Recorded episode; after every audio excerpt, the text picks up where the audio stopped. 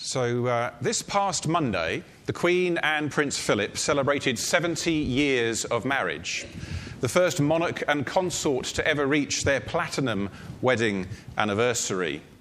Born in 1926, Queen Elizabeth II, also this week, becomes the oldest living head of state in the world. And at age 91, she is just one year younger than the feast of Christ the King we're celebrating this morning. For the first 10 years of her life, Princess Elizabeth, as she would have been, certainly never expected to even become queen. Yet this year, after 65 years on the throne, she celebrates the first ever Sapphire Jubilee as the United Kingdom's longest serving sovereign. During her long reign, Queen Elizabeth II has met weekly with 13 different British prime ministers and seen 13 US presidents come into office and she's met all except two Lyndon B. Johnson, and so far she's managed to avoid President Trump.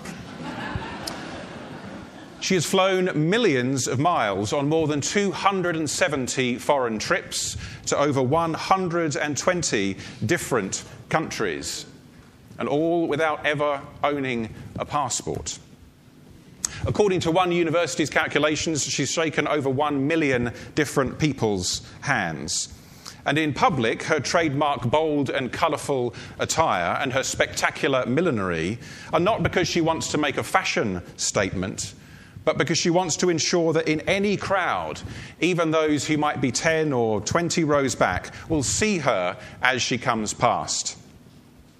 As the Countess of Wessex explained in a recent documentary, she needs to stand out for everyone to be able to say with confidence, I saw the Queen. Off duty, she dresses much less colourfully. So much so that last year, walking near Balmoral in plain headscarf and overcoat, two US tourists completely failed to recognise her. Instead, chatting amicably to what they thought was an elderly British lady, they asked her if she lived nearby. When she replied that indeed she did, they got extremely excited to ask her, Then have you ever met the Queen? to which Her Majesty replied quite accurately and to their dismay that unfortunately, no, the Queen had never met the Queen. But she pointed to the undercover police officer beside her and said, But he has met the Queen. I wonder if anyone here has ever met or seen the Queen. Not necessarily for tea at the palace, but indirectly at an event, a walkabout, or in public. You see, the majority of the UK population can indeed say that they have met or seen the Queen. And for around 85% of us in the UK, we've only ever lived under her reign, only ever known Elizabeth II as our sovereign. But while most of us have only ever met, seen, or lived under the reign of a single monarch, our reading today shows we must also choose the reign of which king and kingdom we choose to live under. The dictionary defines a reign as the most predominant power or prevalent authority that has an overwhelming influence over a place or a period. Queen Elizabeth II's reign is characterized perhaps by her sense of duty, her dignity, her stability and steadfastness in times of great change. But it's not just monarchs who reign. Silence can reign, confusion can reign, and all too often fear can reign. Romans 5 contrasts throughout then the reign of death and the reign of life. Two kingdoms that exist in parallel, but with very different authority and influence. The reign of chaos and the reign of peace. The reign of sin and the reign of grace. The reign of darkness and the reign of light the reign of Adam, the world as we know it, and the reign of Christ, the kingdom as God desires it to be. Adam's reign, like that of any tyrant, consists mostly of fear. It is defined by the absence of righteousness, right relationship with God, and the presence instead of death. Throughout Romans, Paul keeps contrasting these two realms. Adam's reign is more prevalent, but Christ's reign is more powerful. Death is the default reign we are all born under, but the reign of life is all of our destinies. At this point, Most commentaries get all technical and tie themselves into theological knots about the exact mechanics of the transfer of the sin from Adam to each of us. But to be honest, I kind of worry that in doing that, we're just looking at the technicalities, perhaps trying to find an excuse or some wriggle room, some sort of way out for us. But when we read the text and when we look at the world, I think our predicament, as identified by our separation from God and the inevitability of death, is clear and undeniable. At the end of Genesis chapter 3, Adam was banished from the garden. The way, of the, tree of, the way to the tree of life was barred. God no longer walked with Adam. Adam's name means man, so God no longer walked with man in the cool of the day. It wouldn't be fair if my children were punished individually or directly for my mistakes. But they will be different people and live different lives because of the consequences of my actions and indeed the choices of all of us. Murders, wars, climate change, Brexit do not punish future generations, but the consequences of them will be lasting and inherited. For each of us, there is no greater consequence than the nationality that we're born into. In my case, I hold a passport as a British citizen. But all of us are born also under the reign of Adam, a consequence which is true for all of us. We live in a world still marked and marred not by continual punishment, but the lasting consequence of Adam's sin and our own. We live under a reign of fear and, most importantly, separation from God that ultimately means we live under the reign and fear of death. None of this was what God intended, but all of it has been inevitable from Genesis chapter 3, from page 5 of your Bibles. And bear in mind, the first two or three are just copyright and blank pages. Inescapable, inevitable, until the cross. The Pharisees, Keith spoke about last week, had seized upon the law as a way of escaping the reign of Adam, and if kept perfectly, they considered the law was the only way of earning their righteousness. Paul challenges this twice in our passage today. In verse 13, for while there was no accounting for sin prior to the law, there was still death.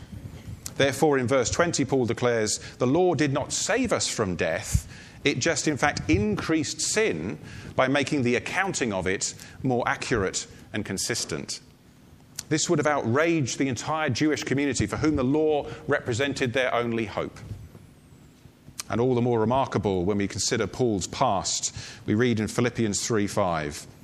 Paul was circumcised on the eighth day of the people of Israel, of the tribe of Benjamin, a Hebrew of Hebrews, in regard to the law, a Pharisee. As for zeal, persecuting the church. As for righteousness based on the law, faultless. If anyone could claim self righteous perfection, it was Saul, Paul. But what legalism had not, could not achieve, he ultimately found perfected in Christ.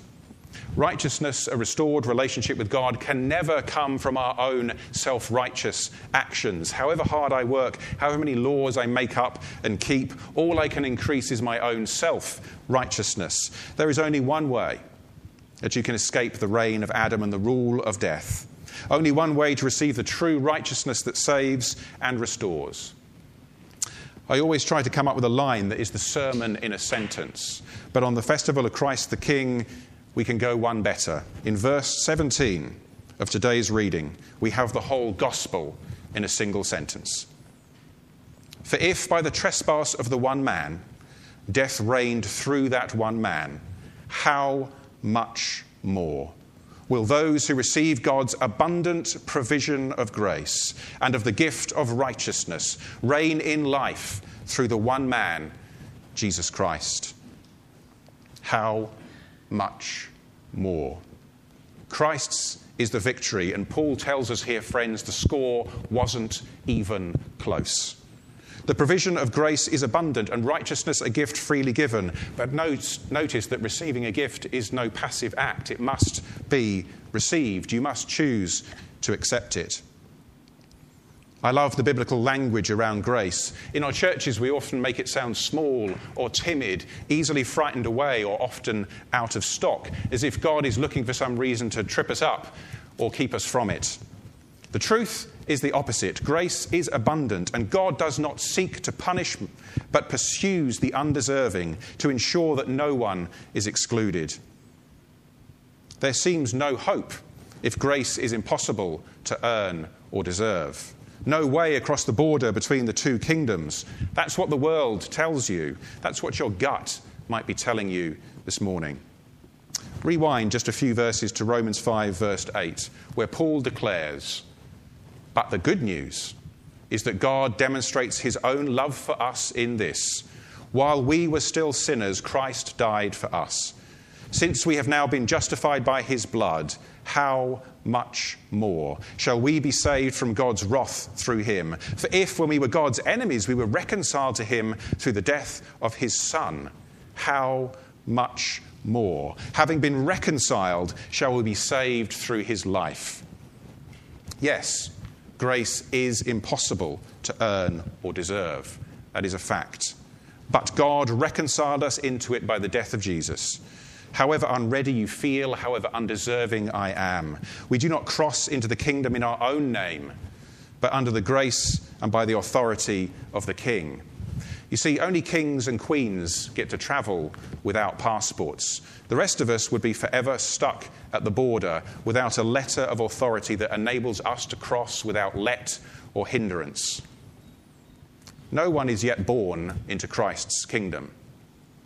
But Christ died that all may freely enter into it, without let or hindrance, that no one may be left behind in slavery or fear. The reign of Adam has been overcome by the reign of Christ the King. Like the jubilation and hope on liberated faces in Zimbabwe this week, we too should celebrate our newfound freedom. There is a reign of truth, of light, and of life that has broken into the darkness. Paul says that the reign is the very opposite of everything under the rule of Adam. Righteousness reverses Paul's entire understanding of the law.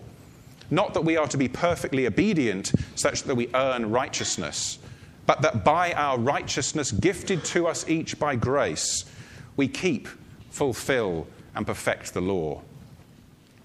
To reign in life is to know fully the abundant life, the special life. It means the overcoming, overwhelming, all consuming life. The word for it biblically just happens to be my wife's name, Zoe. I normally tell her if I'm going to mention her, but this is a technicality, and she'll like this one. Zoe is a reign that unites us with God's own life. Zoe is the life and relationship that Jesus himself lived, blessed and righteous in the present and for eternity.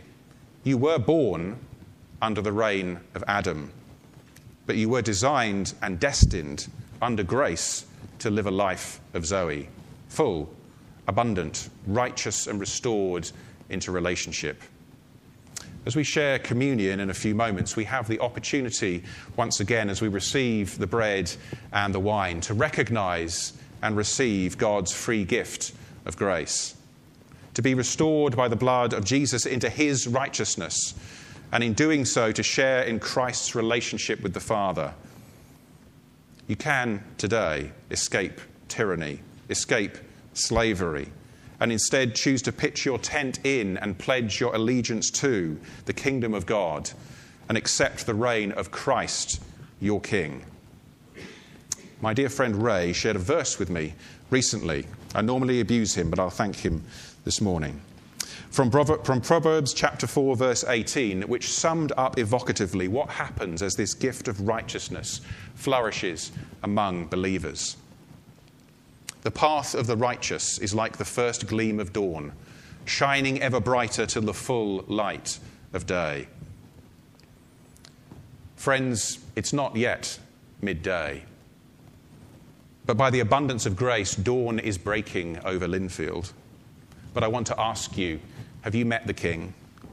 It's only the first glimmer of dawn, but the kingdom is coming. The kingdom is breaking through here. And as it does, the light is shining brighter and brighter, and the darkness is abating. But I want to make sure, I need to make sure, have you met the king?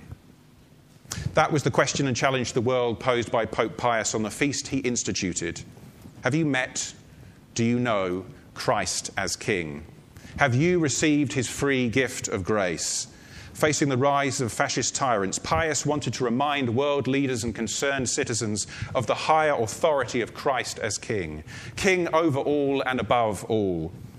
Paul's letter to the Romans was a letter about authority of Christ the King, sent to Rome, the seat of all earthly power. This would be Paul's message today to Westminster or the White House, to Brussels, to Berlin, or to Canberra. Paul reminds us, today's feast reminds us, the act of communion reminds us that whatever our nationality, our politics, or our circumstances, Christ reigns in us and over us, not by the might of any army, not by any individual state or nation, but by his abundant grace. Through his free gift of righteousness, purchased by the ultimate act of love. How much more then than the pomp and pageantry of any royal occasion should we celebrate the feast and festival of Christ the King? His victory is our salvation, our liberation from the reign of sin and death. Long may Christ the King reign over us, reign over every heart and every mind. Long may he be sovereign over every action and every thought and every deed. Right now, the darkness of Adam's reign is breaking. Dawn is breaking through. Lord, may your kingdom come. May your will be done now and forever. Amen.